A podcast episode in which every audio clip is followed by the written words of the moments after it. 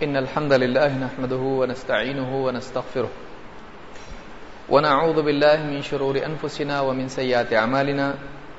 من يهده الله فلا مضل له ومن يضلل فلا هادي له. وأشهد أن لا إله إلا الله وحده لا شريك له وأشهد أن محمدا عبده ورسوله أما بعد. فإن خير الحديث كتاب الله وخير الهدي هدي محمد صلى الله عليه وسلم. وشر الأمور محدثاتها وكل محدثة بدعة وكل بدعة ضلالة وكل ضلالة في النار. قال الله تبارك وتعالى إذ قال له ربه أسلم، قال أسلمت لرب العالمين. میرے محترم دینی بھائیوں اور قابل احترام اور بہنوں، اللہ رب العالمین نے انسانیت کی فلاح، اس کی سعادت، اس کی ہدایت اور اس کی نجات کے لیے اور دنیا اور آخرت کی کامیابی کے لیے اسلام جیسا دین ہم کو عطا کیا ہے۔ وہ ساری کائنات کا رب ہے اور اسی کی بات، اسی کا حکم کائنات میں چلتا ہے۔ اور اس کا حکم ماننے اور اس کی پابندی کرنے سے پوری کائنات میں نظام قائم ہے۔ اور صحیح طریقے سے ساری چیزیں واقع ہوتی ہیں۔ اگر انسانی زندگی میں بھی یہی بات آ جائے، انسانی سماج میں بھی اسی طرح سے اللہ کے حکموں کی پابندی آ جائے، جس طرح سے آسمانوں اور زمین کی دوسری مخلوقات اور اس کے نظام میں ہے، تو ساری انسانیت اور اس کا سماج خیر اور فلاح والا ہو سکتا ہے۔ لہذا انسانیت کے لیے ضروری ہے کہ وہ اللہ کے اس دین کو جانے اور اپنے آپ کو اس کے مطابق بنائیں۔ اس کے لیے ضروری ہے کہ واقعی ان کے سامنے وہ باتیں بیان کی جائیں، جس سے ان کے اندر اسلام کی قبولیت کی رغبت پیدا ہو۔ کیونکہ اسلام میں یہ اصول نہیں ہے کہ زبردستی لوگوں کو مسلمان بنایا جائے۔ اللہ تعالیٰ نے قرآن کریم میں خود فرمایا، لا اکراہ فی الدین دین میں داخل کرنے میں زور زبردستی نہیں ہے۔ یعنی کسی کو زبردستی مسلمان نہیں بنا سکتے ہیں۔ پھر کیا ہوگا؟ پھر کیسے بنائیں گے؟ اللہ نے آگے کے حصے میں بتلا دیا، قد تبین الرشد من الغی۔ ہدایت گمراہی سے چھٹ کر واضح ہو چکی ہے، الگ ہو کر بالکل واضح ہو چکی ہے۔ تو پہلے حصے میں یہ بتلایا گیا ہے کہ دین میں کسی کو زبردستی داخل نہیں کر سکتے ہیں۔ تو پھر دین میں داخل کرنے کا طریقہ کیا ہے؟ دین میں داخل کرنے کا طریقہ اسلام کا یہ بتایا گیا ہے کہ ہدایت اور گمراہی کو اس کے سامنے بالکل واضح کر کے پیش کیا جائے۔ اور خود اللہ نے اور اس کے رسول صلی اللہ علیہ وسلم نے کر دیا ہے۔ ہمارا کام اس کو نقل کرنا ہے۔ تو اگر ایک انسان کے سامنے ہدایت اور گمراہی واضح ہو جائے تو انسان کیوں گمراہی کے راستے پر جائے گا؟ کیوں وہ گمراہی کو چنے گا؟ ایک آدمی راستہ بھی جان رہا ہے اور گڑھا بھی جان رہا ہے، تو آدمی گڑھے میں کیوں جائے گا؟ وہ راستے پہ چلے گا۔ بشرطے کہ اس کو واضح کر کے دکھایا جائے کہ یہ راستہ ہے اور یہ کھائی ہے۔ بشرطے کہ اس کو بتلایا جائے کہ کھائی میں جانے میں کیا نقصان ہے اور راستے پر چلنے میں کیا فائدہ ہے۔ اگر اس کی عقل، اس کی سوچ، اس کے دل، اس کے جذبات میں بات بیٹھ جائے اس چیز میں میرا بھلا ہے اور اس کے بالمقابل اس کے مخالف چیز میں میرا نقصان ہے، تو وہ آدمی بھلائی کو چنے گا، نقصان سے بچے گا۔ لہذا اسلامی تعلیمات کے اعتبار سے یہ ضروری ہے کہ ہم حق اور باطل کا فرق لوگوں کے سامنے، ان کی زبان میں آسانی کے ساتھ واضح کریں۔ تاکہ اسلام کی قبولیت کی رغبت ان کے دل میں پیدا ہو۔ لہذا یہ جو سلسلہ دروس کا چل رہا ہے، اس کا مقصد یہی ہے۔ کہ مسلمان خود اپنے دین پر جمع رہے، اس کو اطمینان رہے کہ میں نے جس دین کو چنا ہے یا پیدائشی طور پر جس دین کو میں مانتا آ رہا ہوں، وہی حق ہے۔ دو، دوسرے لوگ جن سے اس کا سابقہ پیش آتا ہے، ان کو اسلام کی دعوت دینے میں اس کے پاس کچھ مواد رہے۔ اگر وہ پوچھتا ہے کہ میں کیوں اسلام قبول کروں بھائی، کیا ہے اس کے اندر ایسا؟ تو کچھ بتانے کے لیے رہے۔ یہ نہیں کہہ سکتے میں مسلمان ہوں، تم بھی بن جاؤ۔ یہ نہیں چلے گا۔ بلکہ اس کے سامنے کوئی ایسی چیز ہونا چاہیے جو اس کو اپیل کرے، جو اس کو اسلام کی طرف راغب کرے اٹریکٹ کرے۔ تو یہ کچھ نکات ہیں جن کو ہم کو جاننا ہے۔ تیسری چیز اس میں یہ بھی ہے کہ اسلام کے سلسلے میں بہت سارے شبہات اور اعتراضات اس دور میں پیدا کیے جا رہے ہیں۔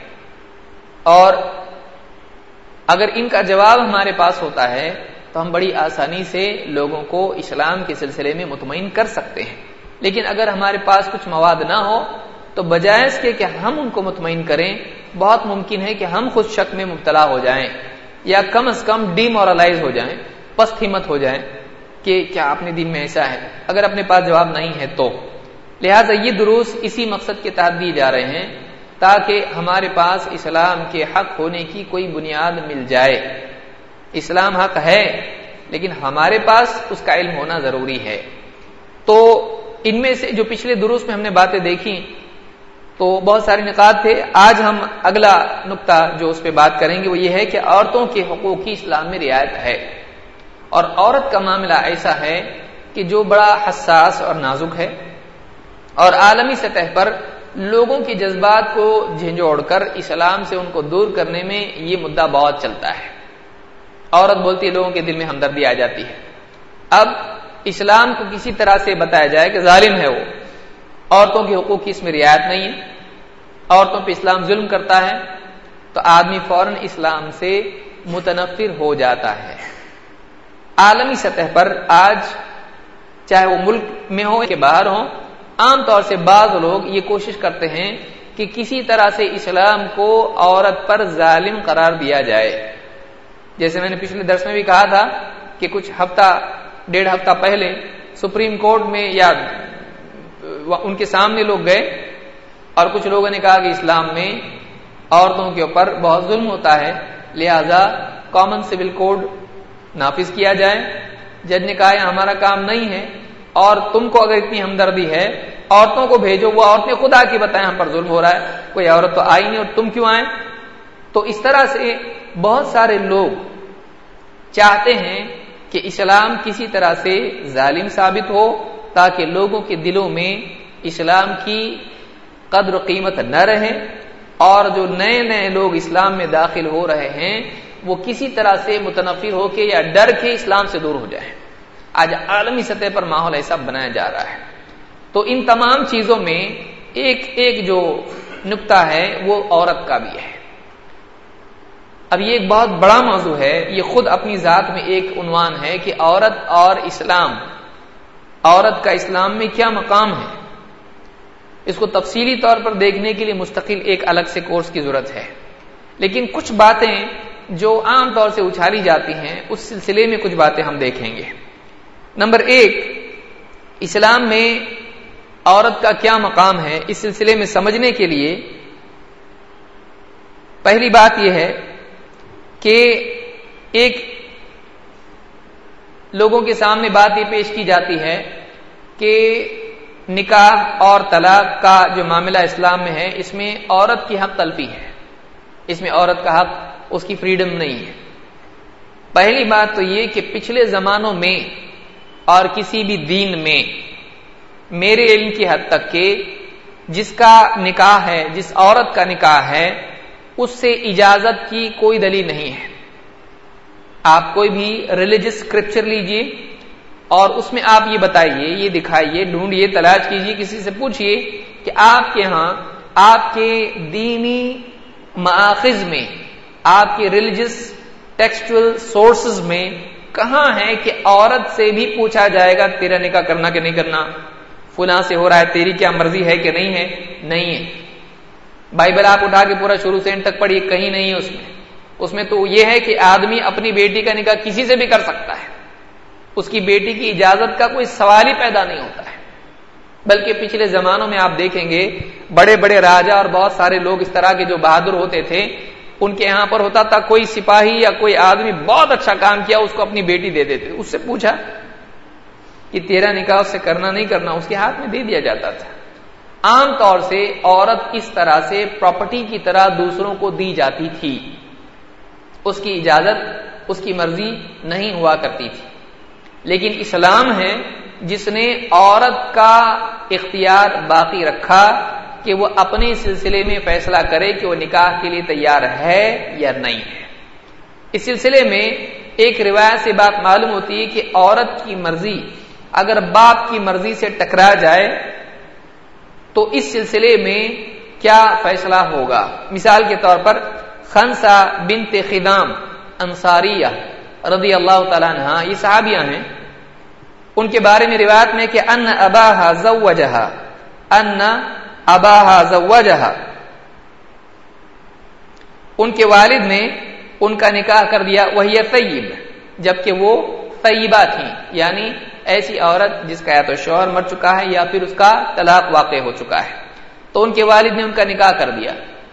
باپ چاہتا ہے دوسرا نکاح ہو جائے، نکاح کر دیا۔ فکری حد دلک ان کو یہ پسند نہیں تھا۔ باپ نے نکاح کر دیا اور بیٹی کی اجازت نہیں لی۔ فعت رسول اللہ صلی اللہ علیہ وسلم۔ تو وہ اللہ کے نبی صلی اللہ علیہ وسلم کے پاس آئے اور انہوں نے سارا واقعہ اور معاملہ بیان کیا۔ فرد نکاح تو اللہ کے نبی صلی اللہ علیہ وسلم نے ان کا نکاح رد کر دیا۔ نکاح میں ضمیر جو ہے وہ باپ کی طرف ہے۔ یعنی یہ نکاح فرد نکاح ان کا نکاح رد کیا۔ نکاح باپ نے جو نکاح کیا ان کا، اس نکاح کو اللہ کے نبی صلی اللہ علیہ وسلم نے رد کر دیا۔ باپ نے نکاح کیا ہے۔ بیٹی کا زبردستی، بیٹی قاضی کے پاس آئی، کہا، میرا نکاح میری مرضی سے نہیں ہوا ہے۔ میں نہیں چاہتی ہوں. فکری حد مجھ کو پسند نہیں ہے نکاح. اب اللہ کے نبی صلی اللہ علیہ وسلم نے نہیں کہا، باپ نے جو کیا ہے وہ صحیح ہے.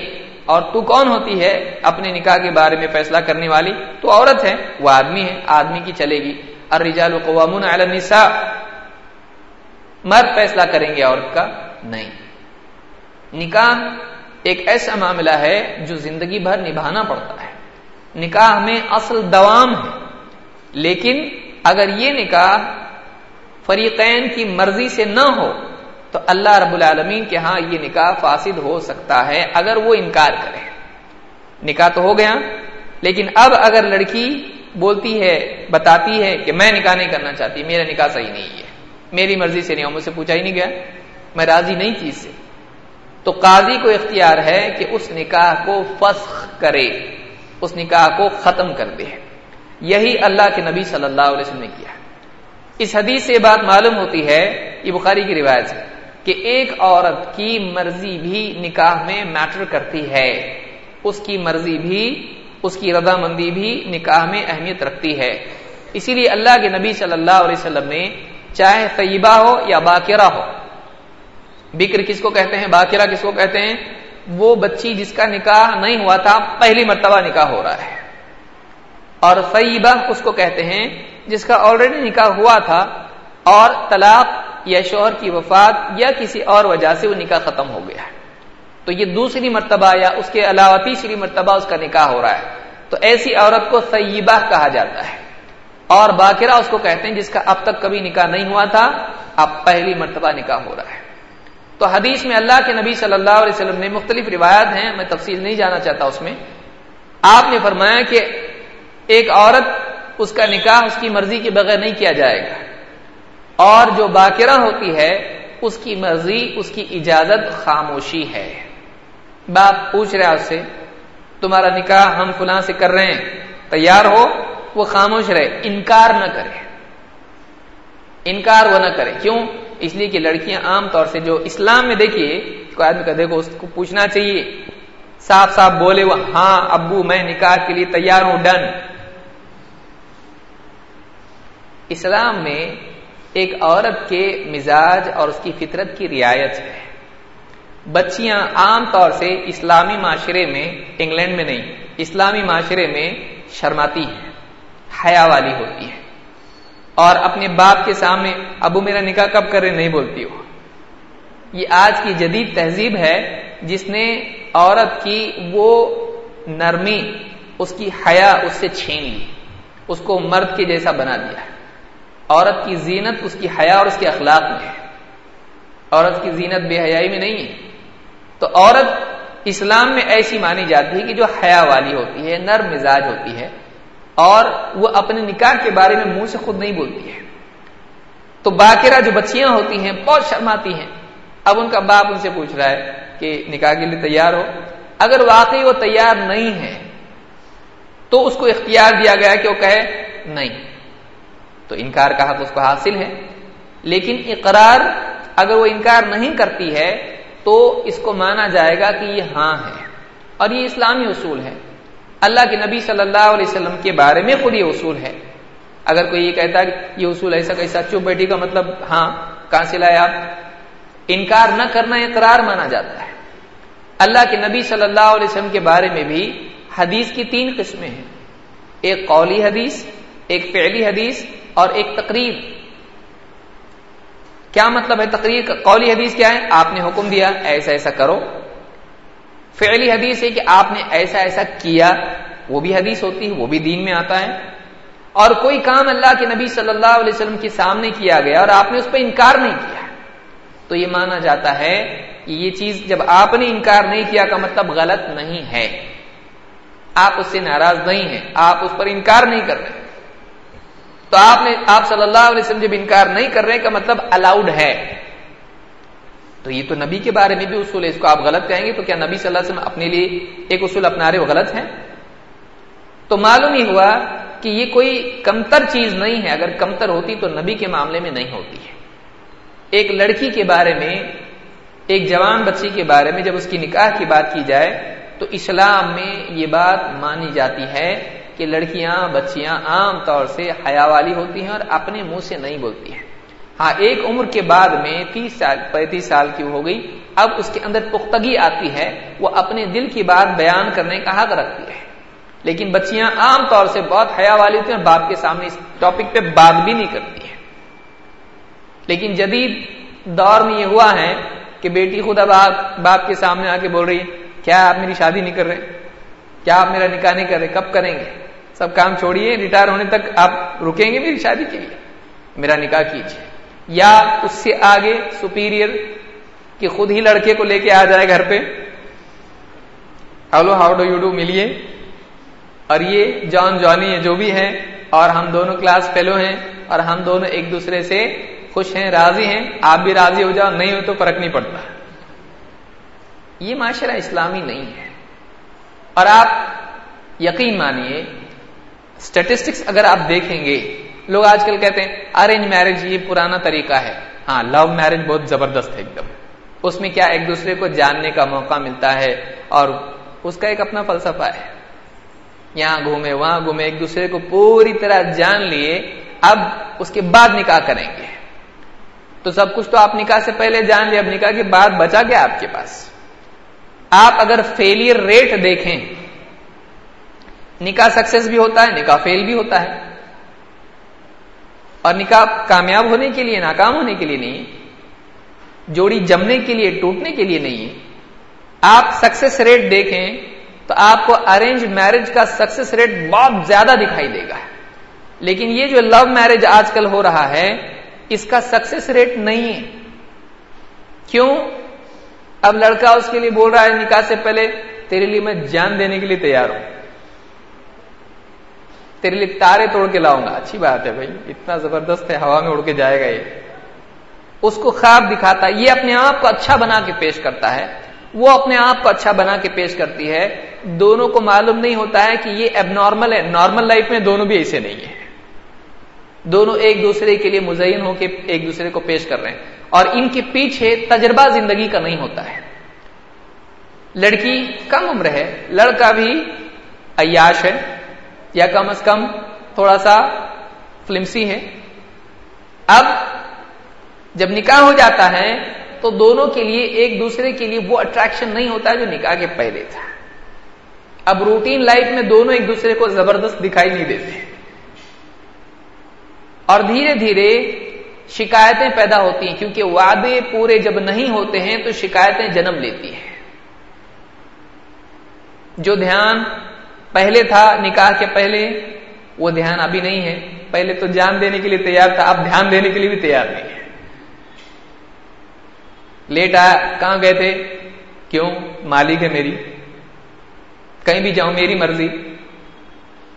اب اس طرح کا معمول شروع ہو جاتا ہے۔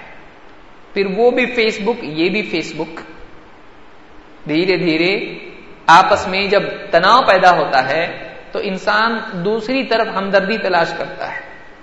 پھر لڑکیاں جب دیکھتی ہیں کہ شوہر ناراض ہے، ٹھیک ہے، سہیلی سے فیس بک پہ کمیونیکیٹ کیا، پھر سہیلی سہیلی ہوتے ہوتے سہیلا بھی مل جاتا ہے۔ اللہ رحم فرمائے۔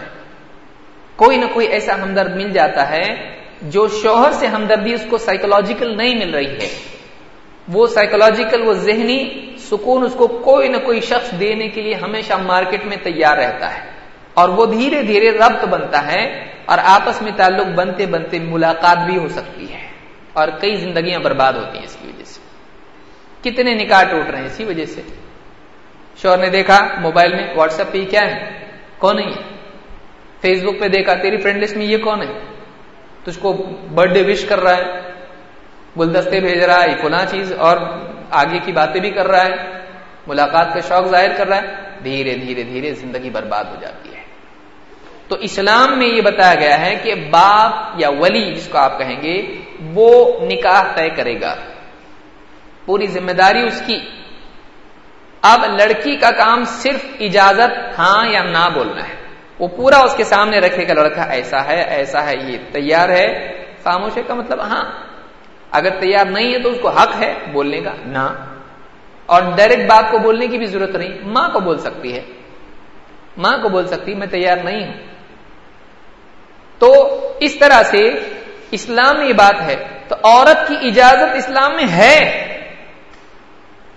اتنا سب کیوں؟ عورت کی اجازت کی اہمیت نہیں ہوتی تو اس میں پوچھنے کی ضرورت بھی نہیں تھی۔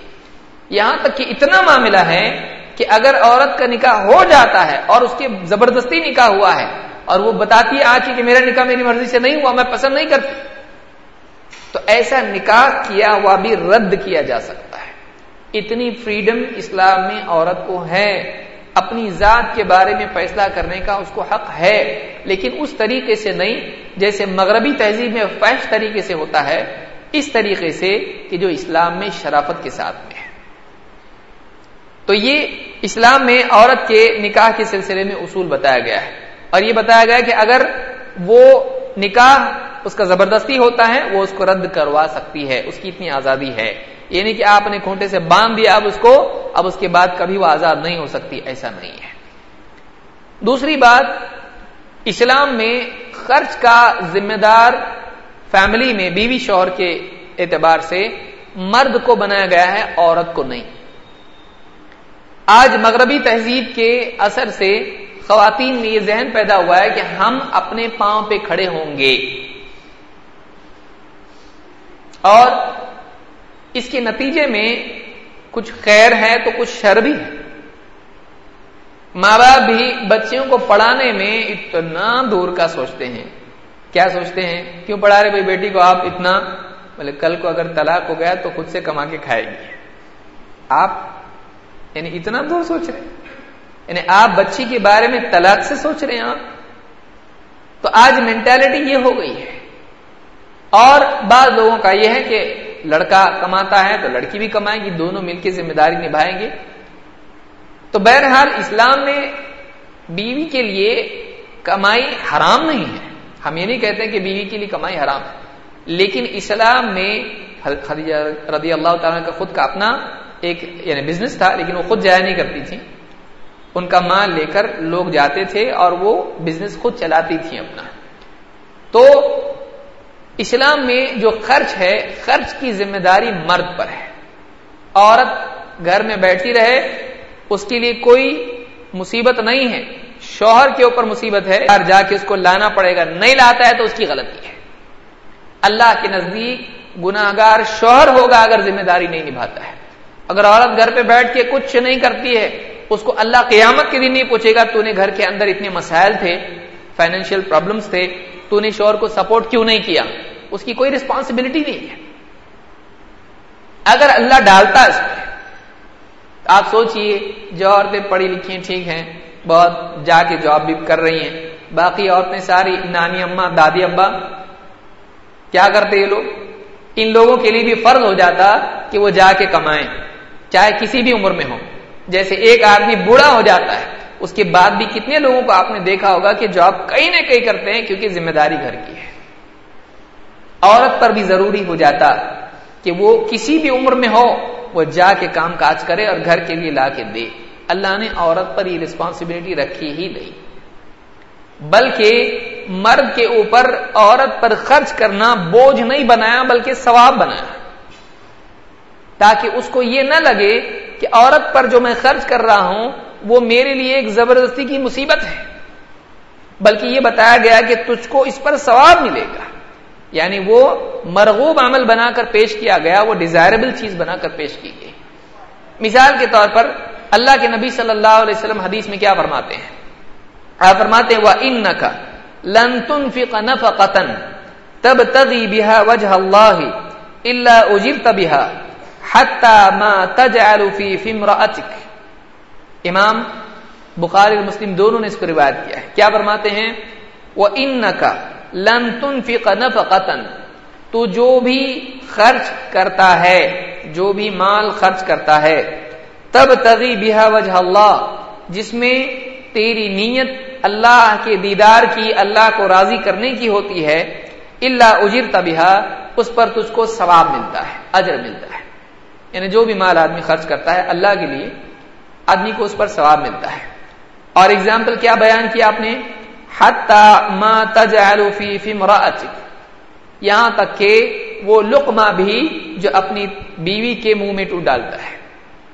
ایک لقمہ بنا کے بیوی کو کھلا دیں، اس پر بھی آدمی کو ثواب ملتا ہے۔ اگر وہ اللہ کی رضا کے لیے کر رہا ہے۔ معلوم یہ ہوا کہ شوہر کا بیوی پر خرچ کرنا کھانے کے اعتبار سے، لباس کے اعتبار سے، بیماری اور علاج کے اعتبار سے، گھر اور رہائش کے اعتبار سے ہر چیز کے اعتبار سے اگر وہ اللہ کی رضا کے لیے کرتا ہے، تو اسلام میں اس پر بھی اس کے لیے اجر ہے۔ اگر بیوی مصیبت ہوتی اور عورت کا مقام اسلام میں نہیں ہوتا، تو اس پر ثواب ملنا ہی نہیں ہوتا۔ ہے یہ یہ پیش کیا جاتا ہے کہ اسلام میں عورت بری ہے۔ اسلام میں عورت بری ہے۔ اور اس کے لیے بہت ساری باتیں بیان کی جاتی ہیں۔ انشاءاللہ میں الگ سے اس پر ایک خطاب، ایک کورس ہم لوگ کریں گے، اسلام میں عورت کا مقام اور غلط فہمیوں کا اضالہ تو یہاں پر حدیث میں یہ بتایا جا رہا ہے کہ ایک عورت پر خرچ کرنا اسلام میں ثواب کی چیز ہے۔ اگر عورت بری ہوتی اسلام میں، تو اس پر ثواب کرنا، اس پر خرچ کرنا ثواب کی چیز نہیں ہوتا ہے۔ عیسائیت میں اس کے بالمقابل آپ دیکھیں، عورت ہی ساری مصیبت کی جڑ ہے۔ اور فتنہ اور جو بھی ہے، عورت کو قرار دیا گیا ہے۔ یہاں تک کہ اولاد کا پیدا ہونا، جو جینسس میں، جو عورت کے بارے میں بتایا گیا کہ جو پھل کھایا آدم علیہ السلام نے اور حضرت ہوا نے، تو اس کی سزا گاڈ نے ان کو کیا دی؟ اس کی سزا یہ دی کہ عورت کو سزا یہ دی کہ اس کو بچہ پیدا کرنے کی تکلیف برداشت کرنی پڑے گی۔ یعنی ایک عورت اب دیکھیے اسلام اور اس کا کمپیرزن دیکھیے۔ کہ عیسائیت میں ایک عورت کو جب بچہ پیدا ہوتا ہے، تو یہ اللہ کی طرف سے ایک سزا ہوتی ہے۔ کہ وہ جو تکلیف ہے، وہ سزا ہے اس کے لیے یہ عیسائیت کا پرسپیکٹو میں اس کے پس منظر میں۔ لیکن اسلامی اعتبار سے یہ ہے کہ ایک عورت کو جب بچہ پیدا ہوتا ہے اور اس کی جو تکلیف اس کو ہوتی ہے، تو اس تکلیف میں اگر وہ مر جائے، تو اللہ کے نزدیک شہید ہے۔ اگر عورت بچہ پیدا کرنے میں اس کی موت ہو جائے تو اللہ کے نزدیک وہ شہید ہے۔ آپ ڈفرنس دیکھیے کتنا بڑا ہے۔ اور قرآن میں اللہ تعالی نے اس اس تکلیف کا ذکر کیا ہے۔ جو بچہ پیدا کرنے، اس کو دودھ پلانے، اس کو سنبھالنے میں اس کو ہوتی ہے۔ حمل کی اور پیدائش کی اور اس کے بعد اس کو سنبھالنے۔ میں اسی لیے حدیث میں اللہ کے نبی صلی اللہ علیہ وسلم سے ایک صحابی نے آ کے پوچھا، میرے حسن سلوک کا سب سے زیادہ حقدار کون؟ آپ نے فرمایا، ماں۔ کا اس کے بعد کون؟ ماں۔ اس کے بعد کون؟ ماں۔ اس کے بعد کون؟ کا باپ۔ تین مرتبہ آپ نے لگاتار ماں کا حق ذکر کیا اور اس کے بعد باپ کا نمبر لگ رہا ہے۔ تو آپ سوچیے کہ عورت کا مقام اسلام میں کیا ہے۔ تو ماں کو نمبر ایک پر رکھا گیا تین بار۔ چوتھے نمبر پہ باپ کا نمبر لگ رہا ہے کہ اچھا سلوک کرنے کا حقدار زیادہ کون ہے؟ ماں ہے۔ کیوں؟ علماء نے کہا تین بار بیان کرنے کی وجہ یہ ہے کہ تین تکلیفیں ایسی ہیں جن میں ماں الگ ہوتی ہے، باپ شریک نہیں ہوتا ہے۔ حمل کی تکلیف، باپ ایبسنٹ باپ نہیں ہے اس میں۔ صرف ماں ہے۔ پیدائش کی تکلیف، باپ کی نہیں ہے۔ دودھ پلانے کی تکلیف، ماں، باپ نہیں ہے۔ تو یہ تین تک جو مشقتیں برداشت کرتی ہے ماں اس وجہ سے تینوں مرتبہ ماں کا نام لیا گیا۔ تو اسلام میں عورت کا اتنا بڑا مقام ہے کہ اس نے سلوک اولاد کرنے کے اعتبار سے ماں کو ترجیح دی گئی یہاں پر۔ تو عورت کو اگر ایک شخص، ایک شوہر اگر ایک لقمہ بھی کھلاتا ہے، تو اس پر بھی اس کو ثواب ملتا ہے۔ تو عورت کا یہ مقام اسلام ہے۔ اسی طرح سے عورت پر ایک طرف تو یہ کہ ذمہ داری معاش کی نہیں ہے، اس پہ کوئی ذمہ داری نہیں کہ وہ گھر کے خرچوں میں ہاتھ بٹائے شور کی ذمہ داری کی لا کے اس کو دے۔ لیکن جب باپ کی پراپرٹی تقسیم ہوگی عورت کی، تو اس میں عورت کا حق رکھا گیا۔ اس سے پہلے نہیں ہوا کرتا تھا۔ مغربی تہذیب میں بھی عورت کا حق نہیں تھا پراپرٹی میں، بہت بعد میں آیا ہے۔ تو ایک عورت، اب سوچئے، اب لوگ اعتراض یہاں کیا کرتے ہیں؟ کہ عورت کو پراپرٹی میں آدھا ملتا ہے۔ اب سوال دیکھیے، یہاں پر یہ کیا ہے بید بھاؤ ہے تمہارے یہاں پہ عورت کو مرد کے ایکول ملنا چاہیے۔ اب آپ سوچئے، جو لوگ اس طرح کی باتیں کرتے ہیں مساوات کی، واقعی مساوات ہے کیا؟ مثال کے طور پر، اب یہی لوگ جو کہتے ہیں کہ پراپرٹی میں عورت کو حق ملنا چاہیے، ان سے کہا جائے ٹھیک ہے پھر اگر گھر کی ذمہ داریاں ہیں تو ایکول شیئر عورت کا بھی ہونا چاہیے۔ تیار ہیں؟ نہیں۔ کیوں؟ گھر کے خرچوں میں ذمہ داری مرد پر، عورت بھی کیوں نہیں؟ بولے، وہ شوہر ہے نا۔ اچھا اور آپ پراپرٹی میں آپ کو چاہیے۔ ٹھیک ہے ایکول چاہیے۔ اچھا جو مردوں کی لیو ہے جاب پہ، ان کے لیے لیو ہے کوئی؟ نہیں ہے۔ پریگنسی لیو کس کے لیے ہے؟ عورت کے لیے۔ آنا پڑے گا، تمہارا پرابلم ہے۔ کر سکتے ایسا؟ نہیں۔ اب قانونی طور پر مانگ رہے ہیں کہ بھائی ہم کو بھی، ہم کو لیو چاہیے کہ عورت جب پریگنسی میں ہوتی ہے ڈلیوری ہوتی ہے اس کی، ایسی حالت اس کی ہوتی ہے کہ وہ کام نہیں کر سکتی ہے۔ تو پیڈ لیو ان کو چاہیے۔ کہ ہم چھٹی تو لیں گے لیکن ہم کو تنخواہ چاہیے۔ کیوں؟ اس میں مساعد تو مردوں کو بھی اتنا ٹائم دو۔ بھائی ڈلیوری نہیں ہے، لیکن ہم کو بھی چھٹی چاہیے۔ ریکریشنل لیو ہم کو بھی ٹینشن ہوتا ہے، ہم کو بھی چھٹی چاہیے۔ وہ بیمار بھی ہے تو اس کو لیو ملنے والی نہیں، وہ بھی تو بیمار ہوتا نا۔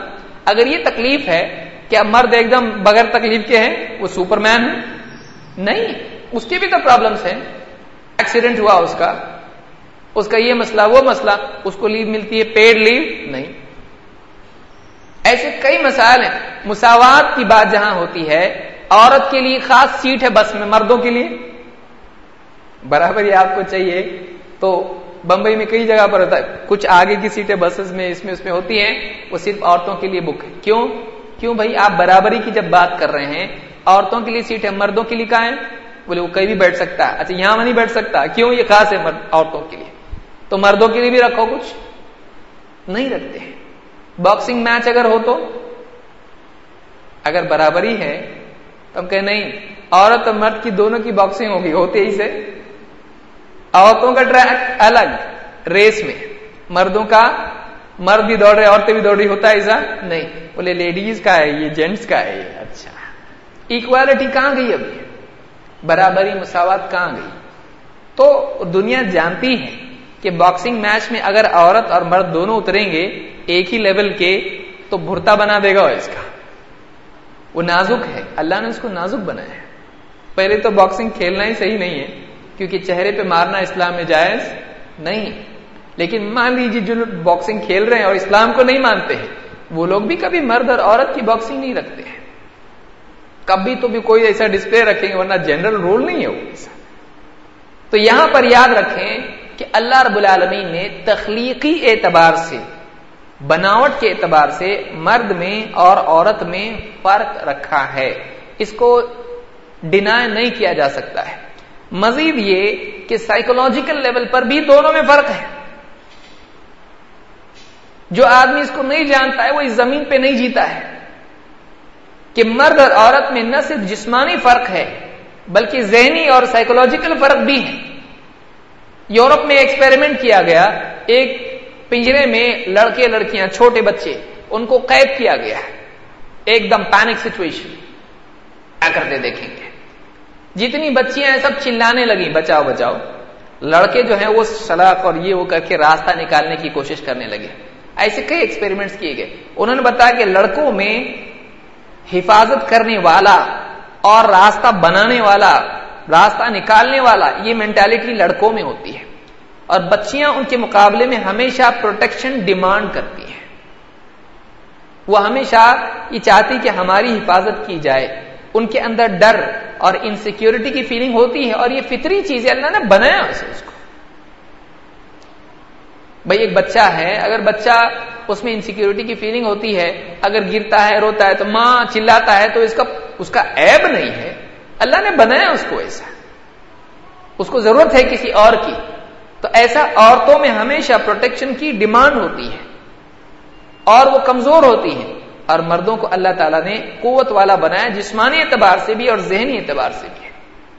دونوں کا میدان کار الگ ہے۔ دونوں کا کام کرنے کا میدان الگ ہے۔ اب مرد کو اللہ نے بھیجا جا بھار کام کر۔ پیدا خود یہ اب وہ اب تک فضل اللہ جمعہ کی نماز ہو جائے، زمین میں پھیلو اور اللہ کا فضل تلاش کرو۔ اور عورتوں کے لیے کیا کہا؟ وہ کرنفی بوتی کن اپنے گھروں میں بیٹھی رہیو۔ ولا تبرج نہ تبر جل جاہلیت اور جاہلیت کی عورتیں جیسے جاہلیت کے زمانے میں اپنی زینت کا اظہار کرتی، گھومتی پھرتی تھی، ویسا تم مت کرنا۔ عورتوں کو کہا گھر، مردوں کو کہا ڈھونڈو، رزق۔ یہ نہیں کہ عورت باہر نہیں جا سکتی، لیکن یہ بات کہی کہ تمہارا، تمہاری جگہ گھر کی دنیا ہے، اس کو تم اچھا بناؤ۔ مرد کو کہا تم باہر کی دنیا میں جاؤ اچھا کماؤ۔ اللہ تعالیٰ نے دونوں کے لیے میدان الگ رکھا ہے۔ اس لیے کہ ان کی جسمانی اور ذہنی صلاحیتیں الگ الگ فیلڈ کی ہیں۔ آپ کوئی انجینئر کو بولیں گے، جاؤ، وہ چاچا ہمارے بیمار ہے، ذرا ان کا آپریشن کرو۔ وہ لے کے آئے گا اپنے اسکرو ڈرائیور سب۔ اس کا میدان ہے، وہ نہیں۔ میرے کو نہیں آتا ہی اور اتنے بڑے آدمی ہو کہ تم ایسا بول رہے، اتنے انجینئر ہے کہ تم ایسا بول رہے۔ بولے، میں انجینئر ہوں، میں بلڈنگ بناتا، ہڈیاں نہیں جوڑتا۔ میں سلیب اور یہ پلر کالم ڈالتا ہوں، یہ یہ کالم نہیں ڈالتا انسان کے۔ اس کا میدان الگ ہے، اس کا میدان الگ ہے۔ اب کیا کہیں گے آپ اس کو؟ کیا اتنا سمجھدار آدمی ہو کہ ایسی بات کر رہا ہوں؟ اس کی فیلڈ ہی الگ ہے۔ ویسے مرد کی صلاحیت الگ ہے، عورت کی صلاحیت الگ ہے۔ اللہ نے دونوں کو الگ رکھا ہے۔ لیکن آپ دیکھیں گے کہ معاش کی ذمہ داری، باہر دوڑ دھوپ کرنے کی ذمہ داری مرد پر ہے۔ عورت پر صفر ہے، زیرو۔ کوئی ریسپانسبلٹی ایکسپینس کی اس پہ نہیں ہے۔ مرد کو خرچ کرنا ہے عورت پر، ہر ضرورت اس کی پوری کرنا ہے۔ لیکن جب انکم کا ٹائم آ رہا ہے، تو اللہ عورت کو بھی دے رہا ہے۔ ہونا تو یہ چاہیے تھا کہ جب ٹوٹل ایکسپینس مرد کی ذمہ داری ہے، تو میراث جب بٹے گی، تو عورت کو زیرو ملنا چاہیے، پورا مرد کو جانا چاہیے، کیونکہ خرچہ اس کا ہے۔ خرچہ یہ کرتا ہے، پیسہ اس کو جانا چاہیے۔ لیکن اللہ نے جب ذمہ داری ڈالی، خرچ کی تو مرد پہ ڈالی، لیکن جب میراث کو تقسیم کیا تو اللہ تعالیٰ نے عورت کو بھی دیا تو خرچہ کچھ بھی نہیں اور انکم آنے دو۔ انکم اس کو ہے، وہ پیسہ لے سکتی ہے۔ اچھا وہ کماتی بھی اگر ہے تو اسلام میں حرام نہیں ہے۔ مثلا کچھ گھر میں بیٹھ کے کوئی بھی سلائی کڑھائی جو بھی کرتی ہے اور وہ سامان باہر جاتا ہے، بکتا ہے، اس کا انکم آتا ہے، تو مرد آ کے بول نہیں سکتا ہے، بیوی میری پیسہ بھی میرا مرد آ کے نہیں کر سکتا ہے۔ بیوی کی کمائی اس کی اپنی ہے، اور شوہر کی کمائی اس کی اپنی ہے، لیکن اس کو اس پہ خرچ کرنا پڑے گا۔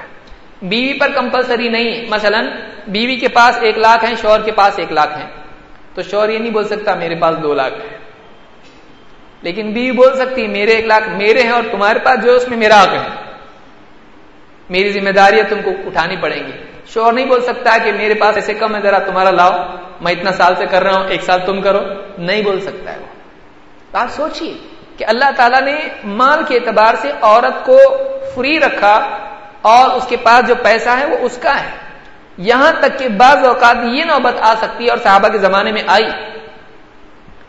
کہ ایک شوہر غریب ہو گیا اور بیوی کے پاس پیسہ ہے۔ ایک خاتون اللہ کے نبی صلی اللہ علیہ وسلم کے پاس آئیں اور کہا، اللہ کے رسول، میرے پاس مال ہے اور میرے شوہر غریب ہیں۔ تو کیا میں ان کو زکات دے سکتی ہوں؟ آپ نے کہا ہاں۔ اب سوچیے یعنی ایک عورت پیسے والی اور شوہر کیا ہو گیا بیچارا غریب۔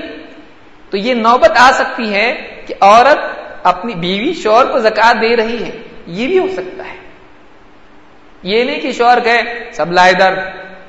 آج کل تو ویسے ہی ہوتا ہے، اس کو کیا دین معلوم ہے، کیا اسلام معلوم ہے۔ بہت سارے بدبخت ایسے بھی ہوتے ہیں کہ عورت جاتی دوسروں کے گھروں میں برتن دھونے کے لیے اور یہ گھر میں شراب پیتا ہے یا گھر میں ہی گھومتا رہتا ہے، وہ کرنا فی بویو تھی کن یہ اس کے لیے ہو جاتا ہے۔ گھروں میں بیٹھے رہو اور بیویوں کو باہر بھیجو۔ تو یہ یہ بھی ایک مصیبت کی چیز ہے۔ تو بیوی جب آتی ہے تو اس سے پیسہ چھین لیتا ہے، شراب پیتا ہے، جوا کھیلتا ہے، کچھ بھی کرتا ہے۔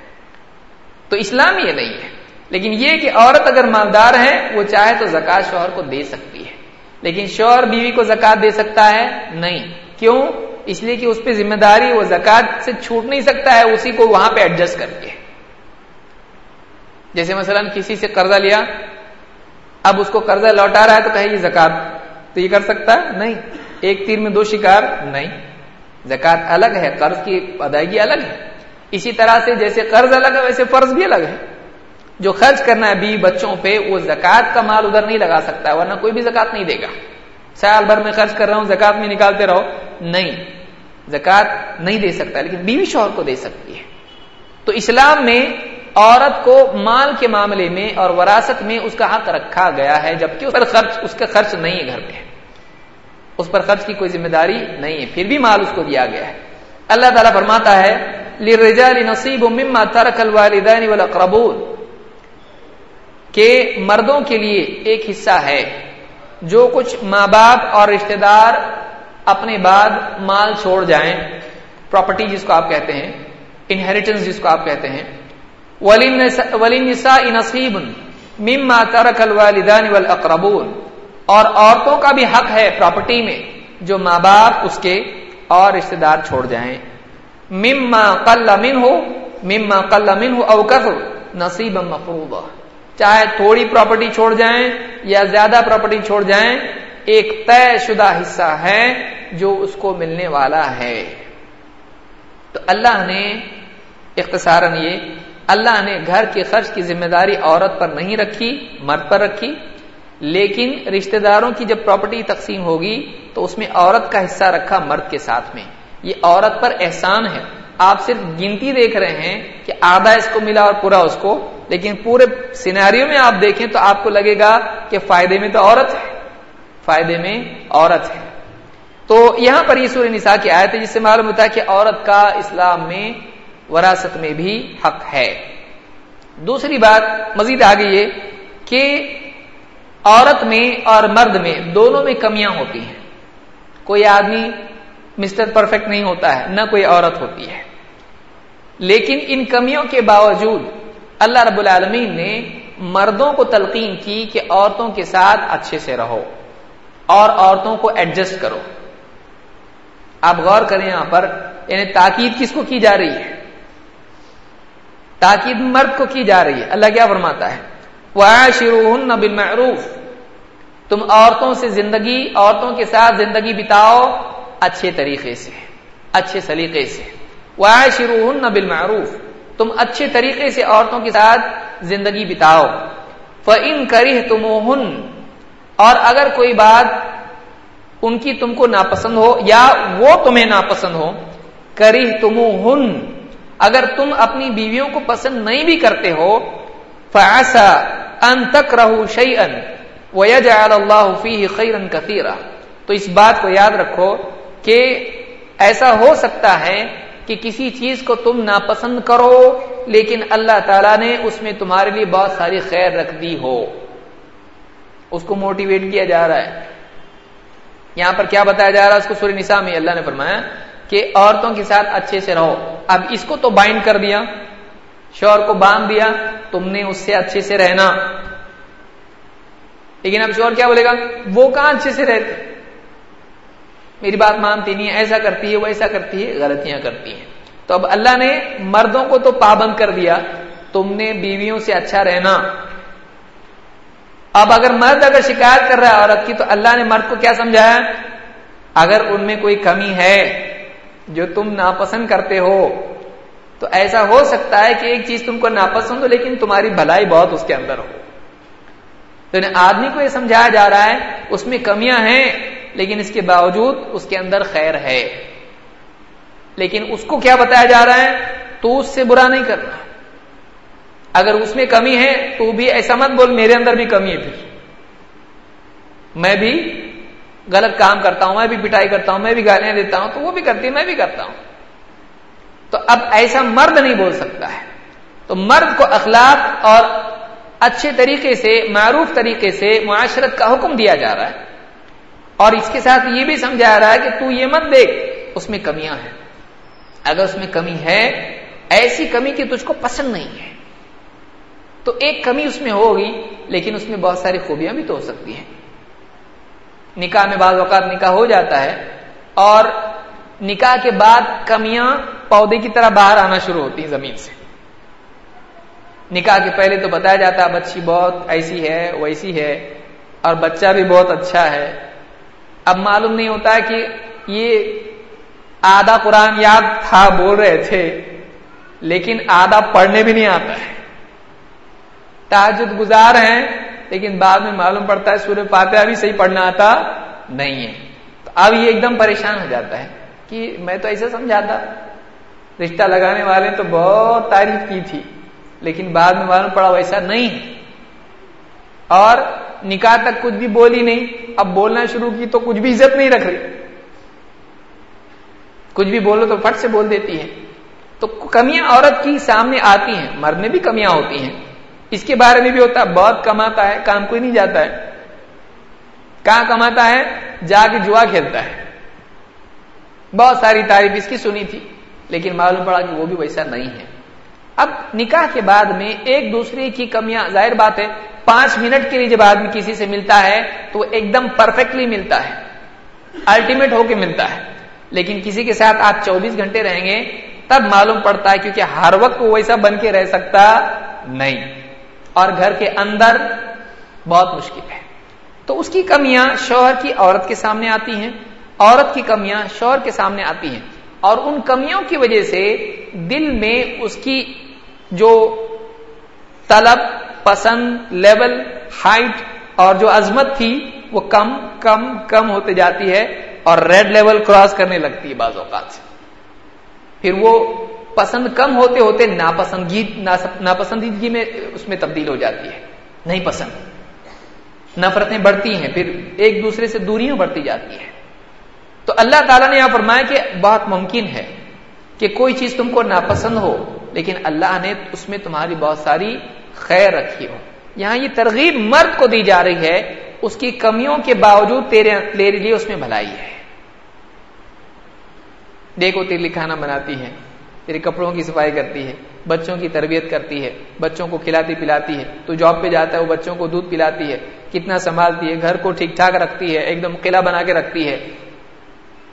اس کے اندر بہت ساری خوبیاں ہیں۔ تو ایک کمی اس میں ہو سکتی ہے، اس کے علاوہ خوبیاں کئی ہو سکتی ہیں۔ تو مرد کا ذہن یہ بنایا جا رہا ہے، اس کی کمیوں پہ نگاہ مت رکھ۔ تو اس کی خوبیوں پہ نگاہ رکھ۔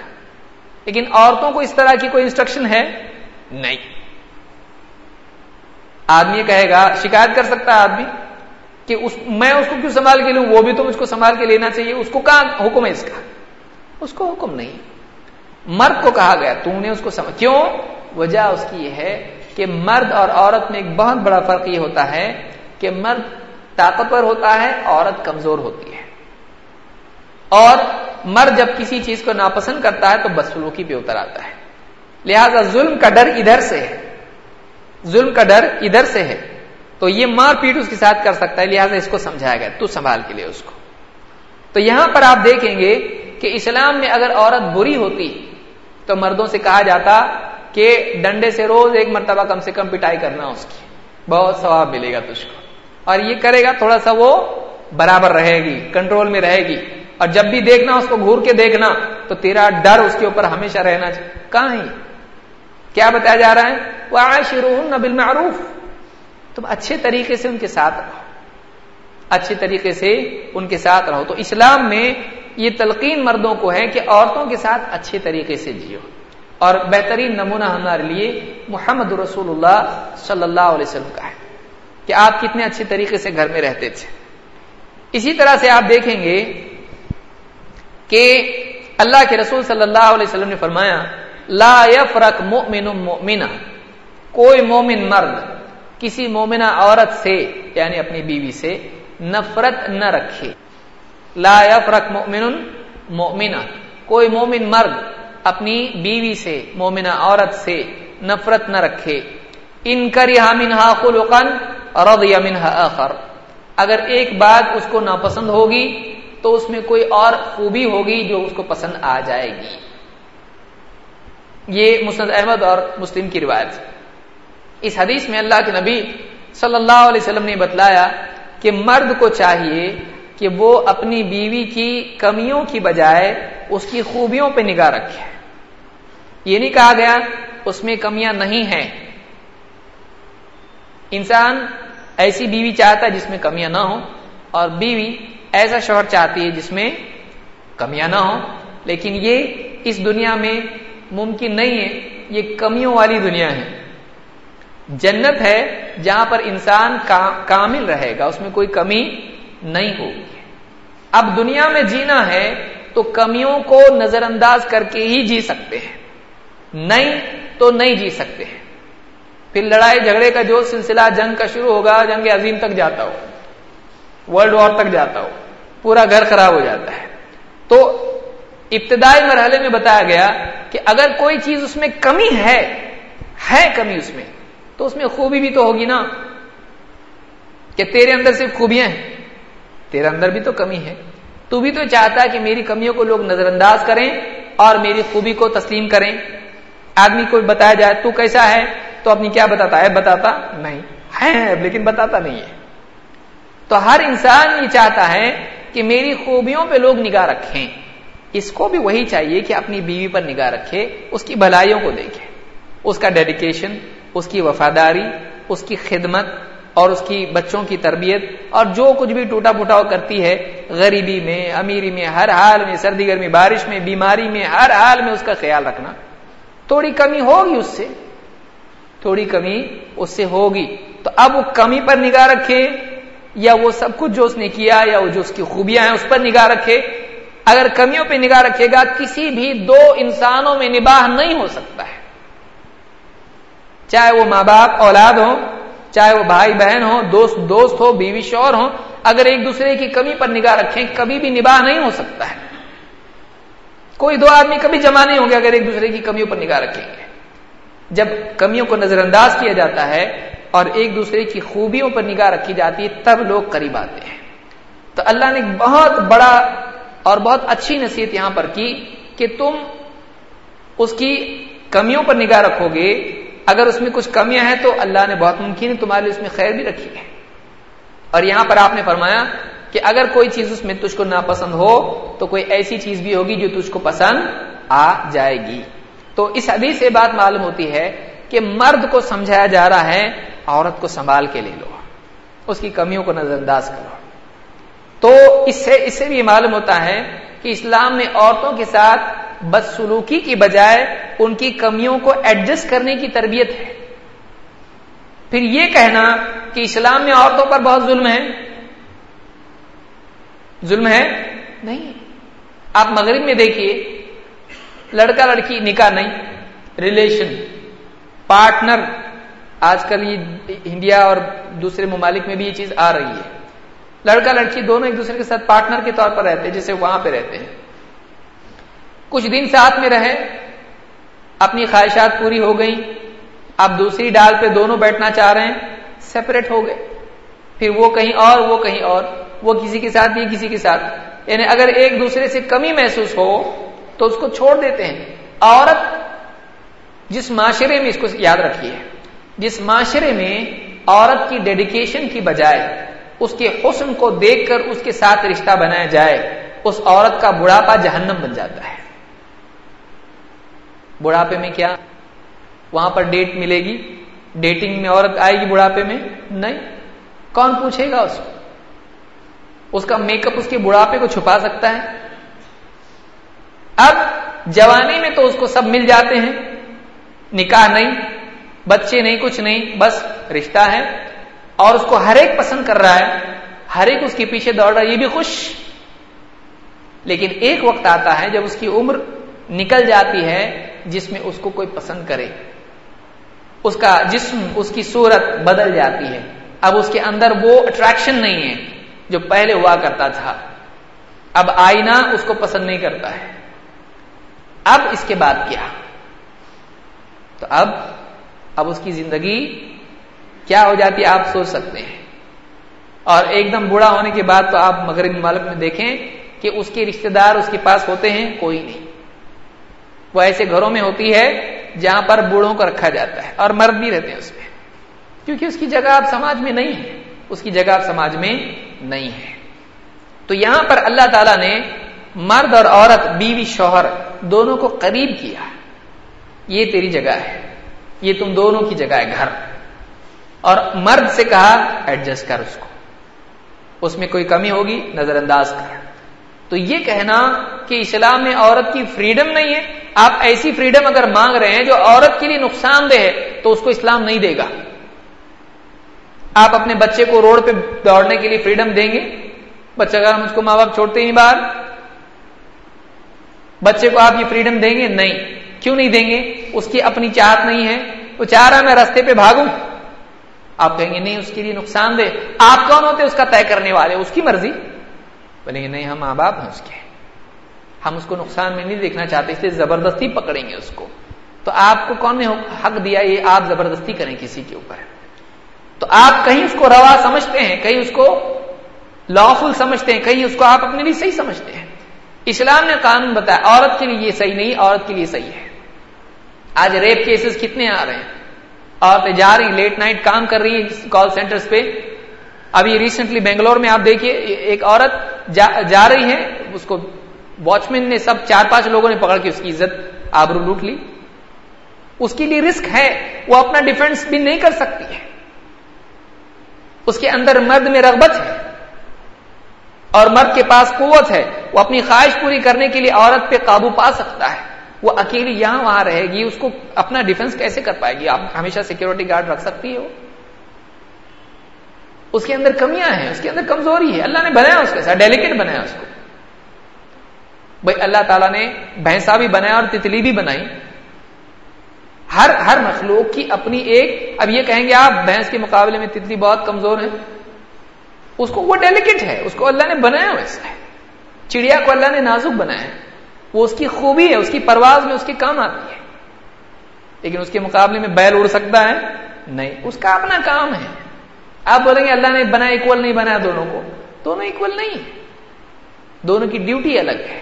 دونوں کا کام الگ ہے. شہد کی مکھی الگ ہے اور دوسرے جاندار الگ ہیں. تو عورت کو اللہ نے میدان جو دیا، اس وجہ سے اس کو وہاں کام کرنا اس کی کامیابی ہے۔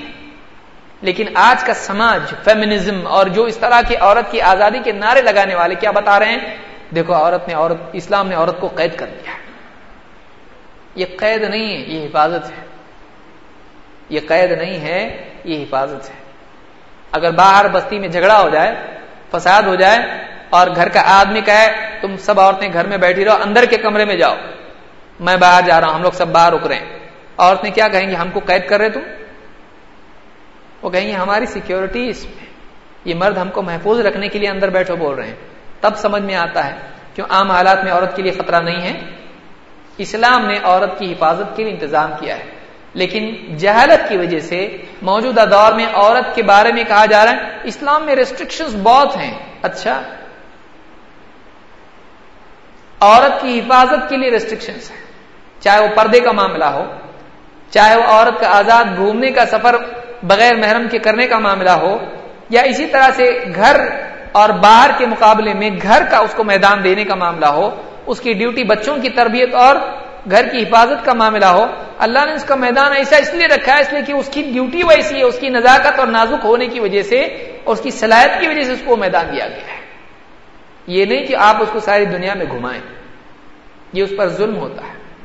اگر عورت پر وہ ذمہ داریاں ڈالی جاتی، جو مردوں پر ہیں، تو لوگ وہی کہتے، عورت کو کمزور ہے اور مرد اتنا پاورفل ہے اور دونوں کی سیم ڈیوٹی تب عورتیں بھی شکایت کرتی ہیں۔ لہذا، جو موجودہ دور میں اور کچھ سالوں سے بھی چل رہا ہے یہ، کہ عورت کی آزادی کا جو نعرہ لگایا جا رہا ہے، یہ کھوکھلا اور جھوٹا نعرہ ہے۔ مقصد اس کا کیا ہے؟ عورت راستے پہ آ جائے۔ اس سے زیادہ کچھ نہیں ہے۔ اس سے زیادہ کچھ نہیں ہے۔ موجودہ تہذیب نے عورت کو کموڈٹی تو بنا دیا، لیکن واقعی اس کو وہ مقام اب تک نہیں دیا ہے جو اس کا حق ہے۔ اس کو ایڈورٹیزمنٹ کا ایک پروڈکٹ بنا کے رکھا ہے۔ مرچ بھی بیچ رہے ہیں، عورت، ٹائر، عورت۔ کوئی بھی بائک عورت عورت کم کپڑوں میں عورت۔ کوئی بوڑھی عورت بائک کی ایڈورٹیزمنٹ ہوگی؟ نہیں۔ آپ دیکھیے، تو عورت کو کموڈیٹی کے طور پر اس کی خوبصورتی کو ایکسپلائٹ کیا جا رہا ہے۔ اسی لیے اس کو بتایا جا رہا پردہ نہیں۔ کیونکہ اس کی خوبصورتی کو استعمال کیسے کریں گے؟ بھائی، آپ ٹائر بکوانا ہے، آپ کو بائک بکوانا ہے، آپ کو عورت اس کے ساتھ خوبصورت کھڑی ہے تو ہی تو ایڈورٹیزمنٹ کو لوگ دیکھیں گے، ورنہ کون دیکھے گا اس کو؟ تو آلو بھی بیچنا ہے تو عورت کے ہاتھ میں ہو تو زیادہ اٹریکٹو ہو۔ اور مرد کے ہاتھ میں کون دیکھے گا؟ بھالو کے ہاتھ میں آلو؟ کون دیکھے گا اس کو؟ لیکن اگر عورت بھی آلو لے گی تو لوگ اس کو زیادہ دیکھیں گے اور اس کی وجہ سے اس کی ہاں اس کی زمن میں اس کو بھی دیکھیں گے۔ اس کے توفیل میں آلو کو بھی دیکھیں گے۔ یہ لوگوں کو سمجھ میں نہیں آتا ہے۔ اور دوسروں کے چبائے ہوئے لک میں ہم لوگ بھی چبانے لگتے ہیں۔ کیا اسلام میں عورت کے لیے اتنا مشکل ہے؟ ہم سوچتے نہیں ہیں۔ بعض اوقات پابندیاں خیر کے لیے ہوتی ہیں۔ الٹیمیٹ فریڈم کہیں بھی نہیں ہوتا ہے۔ یاد رکھیے اس کو۔ تو اسلام میں عورت سے اچھے سلوک کی بات مردوں کو کہی گئی ہے، تلقین کی گئی ہے۔ اسی طرح سے عورت کے لیے اسلام کے تعلق سے بہت ساری باتیں جو کہی جاتی ہیں، ان میں طلاق کا بھی ایک مسئلہ ہے کہ کیا تمہارے اسلام میں ایسا طلاق ہے؟ کوئی بھی آدمی کسی بھی عورت کو طلاق دے دے گا، اس کی زندگی کا کیا؟ اگر اس طرح سے کوئی آدمی طلاق دیتا ہے کہ کھیل تماشے میں طلاق دے دیتا ہے، اپنا غصہ اتارنے کے لیے طلاق دیتا ہے، تو ایسا آدمی گناہ گار ہے۔ ایسا آدمی گناہ گار ہے۔ لیکن کیا طلاق ہونا چاہیے یا نہیں ہونا چاہیے۔ کسی بھی قانون میں طلاق ہونا چاہیے یا نہیں؟ اگر اس پر گفتگو کی جائے تو لوگوں کے رونگٹے کھڑے ہو جائیں گے اگر طلاق نکال دیا جائے۔ عورت کے لیے اسلام میں الگ ہونے کا راستہ رکھا گیا ہے۔ بہت سارے لوگ یہ سمجھتے ہیں اسلام میں طلاق کون دے گا؟ مرد دے گا، عورت نہیں۔ کا مطلب یہ کہ اس کے ہاتھ میں لگام ہے، وہ کھینچے، چھوڑ دے، وہ جیسا چاہے کرے۔ تو مرد کے ہاتھ میں پاور ہے، الگ ہونے کا، عورت کے ہاتھ میں نہیں۔ ایسا نہیں ہے۔ جس کو اسلام معلوم نہیں ہے، یہ اس کی پہلی غلطی ہے۔ اعتراض دوسری غلطی ہے۔ پہلی غلطی تو اسلام معلوم نہیں ہے تجھ کو۔ اسلام میں عورت کے لیے بھی یہ گنجائش ہے کہ وہ مرد سے الگ ہونے کی ڈیمانڈ کرے۔ لیکن اس کا نام طلاق نہیں ہے، اس کا نام کھلا ہے۔ لیکن الگ ہونے کی پاسبلٹی تو ہے نا۔ تو اب صرف یہ کہیں کہ طلاق کا حق عورت کو نہیں ہے، تو یہ یہ ایک جھوٹ ہوا۔ اس لیے کہ طلاق کا مقصود الگ ہونا ہے۔ بس طلاق کا طریقہ الگ ہے، خلا کا طریقہ الگ ہے۔ لیکن دونوں کا آؤٹ پٹ کیا ہے؟ دونوں کا نتیجہ یہی ہے کہ الگ ہو سکتے ہیں۔ تو مرد بیوی سے الگ ہونا چاہتا ہے، اس کو طلاق کہتے ہیں۔ اور بیوی اپنے شوہر سے الگ ہونا چاہتی ہے، اس کو خلا کہتے ہیں۔ تو اب بھائی مرد کو مرد کہتے ہیں، عورت کو عورت کہتے ہیں، یہ کیا؟ تو ضروری نہیں فرق؟ یہ فرق ضروری ہے۔ آپ کہیں مرد کو بھی مرد کو عورت کو بھی مرد کو کیسا ہوگا؟ تو صرف نام بدلنے سے معاملہ نہیں بدل جاتا ہے۔ نتیجہ دونوں کا ایک ہے کہ دونوں الگ ہو سکتے ہیں۔ اور اس کے آکام میں تھوڑا فرق ہے۔ بلکہ آپ دیکھیں گے کہ عورت کے لیے شوہر سے الگ ہونا زیادہ آسان ہے شوہر کو عورت سے الگ ہونے کے مقابلے میں ہے اسلام نے طریقہ کیا رکھا؟ عورت پاکی کی حالت میں ہونا چاہیے، حیض کی حالت میں نہیں۔ پاکی کی حالت میں وہ طلاق دے گا اس کو، یہ ہوا پہلا۔ پہلا طلاق۔ آپ پھر پورا اس کا سائیکل گیا، پھر حیض آیا، پھر پاک ہوئی۔ اب اس کو پورا ایک مہینہ ملا سوچنے کے لیے۔ اس ایک مہینے میں اگر اس نے رجوع کر لیا، غلطی ہو گئی، میں نے طلاق دیا تھا، اب میں رجوع کر رہا ہوں۔ یا بیوی رہے گی تو شوہر کے گھر میں رہے گی، اب سامنے گھومے گی، پھرے گی، بات چیت ہوگی، تعلقات واپس سے ٹھیک ہوں گے۔ غصہ کانچ کی طرح ہوتا ہے، برتن کی طرح ہوتا ہے، جو آگ پہ سے اتارا جائے، رکھا جائے تو اپنے آپ ٹھنڈا ہو جاتا ہے۔ اب غصہ ٹھنڈا ہو گیا، واپس سے صحیح تعلقات ہو گئے، ہنسی مذاق ہوا جانے دو ختم۔ میں نے طلاق دیا غلطی ہو گئی، آئندہ نہیں دوں گا، آپ رہیں گے دونوں ساتھ میں۔ ایسا ہو سکتا ہے۔ بیوی کی رغبت ہوئی شوہر کو، دونوں کا تعلق ہوا اور طلاق آٹومیٹک ختم۔ اگر بیوی سے شوہر دوران عدت، پہلی طلاق کے بعد جمع کر لیتا ہے، تو طلاق چلی گئی۔ کیونکہ تو الگ ہونا چاہتا اور ساتھ بھی تعلق بھی قائم کر رہا ایسا کیسا؟ تو مطلب وہ تیرا طلاق کیا ہو گیا؟ گیا، ڈیلیٹڈ۔ وہ باقی ہے، لیکن اب سلسلہ ختم ہو گیا تیرا۔ نہیں، دینا ہی ہے طلاق۔ پہلا طلاق دے کے پوری عدت ہو کے پاک ہوئی، دوسرا طلاق۔ پھر پورا اس کا مہینہ گیا، پھر حیض آیا، پھر پاک ہوئی، تیسرا طلاق۔ اتنے بڑے پیریڈ میں وہی آدمی جو واقعی طلاق دینا چاہتا ہے، طلاق دے گا۔ ورنہ اگر اس طریقے سے طلاق دیا جائے نائنٹی نائن پرسینٹ طلاق نہیں ہوں گے لیکن یہ اتنا لمبا پروسیجر کس کے لیے ہے؟ آدمی کے لیے۔ عورت کے لیے اتنا لمبا نہیں ہے۔ عورت کے لیے کیا طریقہ ہے؟ عورت طلاق چاہتی ہے۔ عورت کھلا چاہتی ہے۔ عورت قاضی کے پاس گئی۔ کہا کہ میں اپنے شوہر کے ساتھ نہیں رہنا چاہتی۔ ہے قاضی دیکھے گا، سمجھائے گا، سب کچھ کرے گا۔ نہیں۔ اس کے بعد قاضی کیا کرے گا؟ شوہر کو بلائے گا۔ اور عورت سے کہے گا، تیرا جو مہر جو نے لیا تھا اس سے، وہ مہر واپس دے دے.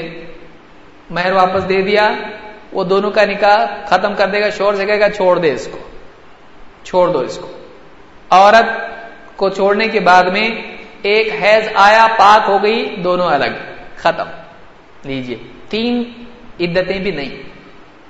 پہلا طلاق، دوسرا طلاق، تیسرا طلاق، نہیں، اتنا لمبا پروسیجر نہیں، کیونکہ الگ کون ہونا چاہ رہا ہے؟ عورت۔ تو آپ بتائیے، الگ ہونا عورت کے لیے آسان ہے یا مرد کے لیے آسان ہے؟ مرد کے لیے اتنا مشکل۔ ایسا ہی دینا، ویسا ہی کرنا، یوں کرنا اور اس کی عدت اتنی لمبی۔ لیکن عورت عورت کی عدت کتنی ہے؟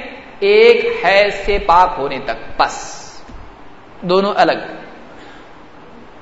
آپ سوچئے۔ اچھا مرد اگر تین طلاق دے، پھر واپس اس عورت سے نکاح نہیں کر سکتا جب تک کہ اس کا نکاح ہو کے طلاق ہو کے، پھر وہ اس سے راضی نہ ہو نکاح کے لیے۔ حلالہ اسلام میں جائز نہیں ہے۔ یہ نیچرل رغبت والا نکاح ہے۔ کسی نے طلاق دے دیا؟ تین طلاق دے دیے۔ اس عورت نے کسی اور سے نکاح کر لیا۔ اور نکاح ہونے کے بعد ان کا بھی طلاق ہو گیا۔ اب وہ عورت انتظار میں ہے، کوئی اور نکاح ہو۔ اب اس نے پیغام بھیجا، وہ راضی ہو گئی، نکاح کر سکتے ہیں۔ مرد کے لیے اتنا مشکل کر دیا لیکن اگر کھلا ہوا ہو اور دونوں واپس سے نکاح کرنا چاہیں، واپس نکاح ڈائریکٹلی کر سکتے ہیں۔ دیجیے۔ یعنی عورت کی خلا کے بعد اس کے لیے پاسبلٹی کہ واپس سے نکاح ہو جائے۔ اس کے لیے اتنی ڈفیکلٹی نہیں ہے۔ اب معاملہ تو بالکل الٹا ہو گیا ہے۔ طلاق کو جو آپ آج کا دور اتنا ہائی لائٹ کر کے مرد کو غلط بتا رہا ہے اس کے مقابلے میں خلا زیادہ ایزی ہے اب عورت کو ڈیفیم کرنا چاہیے، عورت کے لیے اتنا ایزی کیسا؟ یہ کوئی نہیں بولتا ہے۔ عورت کے لیے آسان کتنا ہے؟ الگ ہونا۔ مرد کے لیے مشکل ہے۔ اور یہ جو ایک ساتھ طلاق طلاق طلاق، لوگوں کو دین کا علم ہے ہی نہیں، اس لیے لوگ ایسا بول رہے ہیں۔ تو پہلا کام یہ ہے کہ لوگ دین کے بارے میں، اسلام کے بارے میں معلوم کریں کہ واقعی اسلام کیا ہے۔ اب دیکھیے اللہ کے نبی صلی اللہ علیہ وسلم کے زمانے میں کیا ہوا؟ ابن عباس رضی اللہ عنہ کہتے ہیں، ان امراۃ ثابت ابن قیس اتت النبی صلی اللہ علیہ وسلم. ثابت ابن قیس صحابی ہیں، ان کی بیوی اللہ کے نبی صلی اللہ علیہ وسلم کے پاس آئیں۔ فقالت، کہنے لگیں، یا رسول اللہ، ثابت ابن قیس، ما اعتب علیہ فی خلق ولا دین. اے اللہ کے رسول، ثابت ابن قیس کے اخلاق میں یا ان کی دینداری میں مجھے کوئی اعتراض نہیں ہے۔ میں ان کی کوئی کمی نہیں بتانے آئی ہوں کہ ان کے اخلاق برے ہیں، ان کو وہ دیندار نہیں ہے مجھے کوئی اعتراض ان پر دین کے معاملے میں، اخلاق کے معاملے میں نہیں۔ ہے ولا اکرہ القفر فی اسلام لیکن اسلام لانے کے بعد ناشکری مجھے پسند نہیں ہے۔ معاشی اعتبار سے کچھ مسائل ہوں گے۔ تو میں نہیں چاہتی ان کے ساتھ رہوں، کیونکہ ان کے ساتھ رہوں گی تو میرے اندر ناشکری پیدا ہوگی اور میں گناہ گار ہوں گی۔ میں نہیں چاہتی ان کے ساتھ رہنا۔ تو آپ صلی اللہ علیہ وسلم نے کیا کیا؟ فقال رسول اللہ صلی اللہ علیہ وسلم۔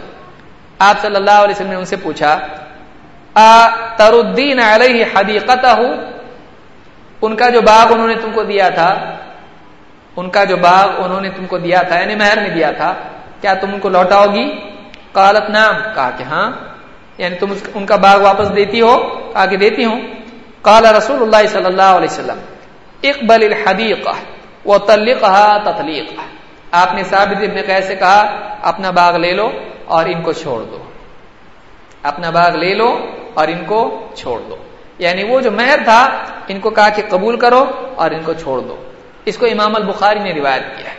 اس سے معلوم ہوا کہ اتنا آسانی سے ہو گیا۔ کہ ایک عورت آئی، کہا کہ نہیں، مجھ کو دیندار ہے، لیکن ہماری جمتی نہیں ہے۔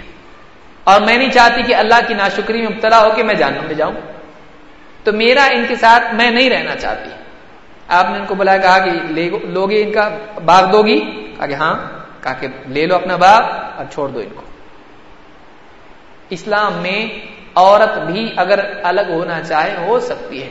ہاں یہ اور بات ہے کہ جذبات میں آ کر کوئی عورت عید کے دن فلان ڈریس نہیں لائے میں جا رہی اب کھلا لے لے۔ کھلا لینے کے لیے جانے کی بجائے ایک اس کو اچھا ڈریس لینے کے لیے جانا چاہیے۔ بعض اوقات ایسا بھی ہوتا ہے، جہاں مرد کی طرف سے ہوتا ہے معاملہ، وہیں عورتوں کی طرف سے بھی ہوتا ہے کہ جذبات میں آ کے وہ شور سے الگ ہو جائے گی آپ سوچئے، مرد اپنی اولاد پر لانت کتنی کرتا ہے، عورت اپنی اولاد پر لانت کتنی کرتی ہے؟ غور کیجیے لانت کیا ہے؟ اللہ کے رحمت سے دوری بدوائیں دینا، یہ کرنا، عورت جذباتی ہوتی ہے۔ وہ جذبات میں آ کے اس کی زبان بعض اوقات ایسی چیز نکل جاتی جو نہیں نکلنا چاہیے، اپنی اولاد کے لیے بدعا کر دیتی ہے۔ مرد عام طور سے ایسا نہیں کرتا ہے، مرد اپنے جذبات کو روک کے رکھتا ہے۔ اس کا منہ نہیں چلتا، اس کا ہاتھ چلتا ہے۔ لیکن عورت اور طلاق ہاتھ والا معاملہ نہیں، منہ والا ہے۔ اگر عورت کے ہاتھ میں رکھ دیا جائے، ہو سکتا ہے وہ غصے میں آگے بولے طلاق۔ جو لانت کر سکتا ہے، وہ طلاق کیوں نہیں کرے گا؟ تجربہ ہے یہ ہمارا۔ سارا معاشرہ اس کو جانتا ہے۔ تو عورت جذباتی ہوتی ہے، اس کے پاس طاقت نہیں ہوتی، جس کے پاس طاقت کم ہوتی ہے، اس کی ساری طاقت زبان سے استعمال ہوتی ہے۔ آدمی جب کچھ نہیں کر پاتا ہے تو بہت بولتا ہے۔ تو عورت کے ہاتھ میں اگر طلاق رکھ دی جائے، بہت ممکن ہے وہ غصے میں آ کے طلاق دے دے۔ تو اس کے لیے عورت کے ہاتھ میں اس کو نہیں رکھا گیا، مرد کے ہاتھ میں۔ اب مرد بھی غلط ہو سکتا ہے۔ مرد کسی کی تو ہاتھ میں رکھنا پڑے گا۔ دو میں سے ایک کے ہاتھ میں طلاق رکھی جائے تو مرد کے ہاتھ میں رکھا، جو دونوں میں سے کمپیریٹولی زیادہ اپنے آپ کو روک کے رکھنے والا ہے۔ لیکن عورت کو بھی گنجائش رکھی گئی کہ اگر شوہر سے الگ ہونا چاہتی ہے تو وہ کھلا لے سکتی ہے۔ تو یہ نہیں ہے کہ عورت کے لیے الگ ہونے کا کوئی راستہ نہیں، وہ قیدی بن جائے اور مرد کے لیے بہت آسانی کہ وہ چھوڑنا چاہے، چھوڑ دے کبھی بھی، ایسا نہیں ہے۔ دونوں بھی دونوں بھی چاہیں تو ایک دوسرے سے الگ ہو سکتے ہیں، لیکن مرد کا جو پروسیجر ہے، وہ بہت لیندی ہے اور عورت کا جو پروسیجر ہے، وہ شارٹ کٹ ہے۔ لیکن وہ تھرڈ پارٹی کی طرف جانا پڑے گا یعنی قاضی کے پاس اس کو جا کر اپنا معاملہ حل کرانا پڑے گا۔ اور قاضی اس کا فیصلہ کرے گا۔ بعض علماء نے کہا، قاضی نہ بھی ہو تو سماج کا کوئی بڑا آدمی، گھر کا کوئی بڑا آدمی ایسا کرتا ہے، تب بھی اس کی گنجائش ہوتی ہے۔ تو عورت کے سلسلے میں بہت ساری باتیں بیان کی جاتی ہیں اور یہ بتایا جاتا ہے کہ عورت اسلام میں مظلوم ہے، ایسا نہیں ہے، بلکہ عورت کے لیے اسلام میں بہت ساری آسانیاں ہیں اور مرد پر بہت ساری ذمہ داریاں ہیں۔ جتنی ذمہ داریاں مرد پر ہیں، اتنی عورت پر نہیں ہیں۔ لہذا اسلام کے بارے میں یہ کہنا کہ عورت پر اسلام میں ظلم ہے، یہ غلط بات ہے، صحیح بات نہیں ہے۔ انشاءاللہ اگلے درس میں ہم مزید دو باتیں، انسانی مساوات اسلام میں کتنی ہیں اور جانوروں کے ساتھ سلوک کے بارے میں اسلام میں کیا تعلیمات ہے انشاءاللہ یہ باتیں ہم دیکھیں گے۔ اس کے بعد پھر آگے کے کورس کے بارے میں انشاءاللہ بات کی جائے گی۔ اقول هذا واستغفر الله لي ولكم۔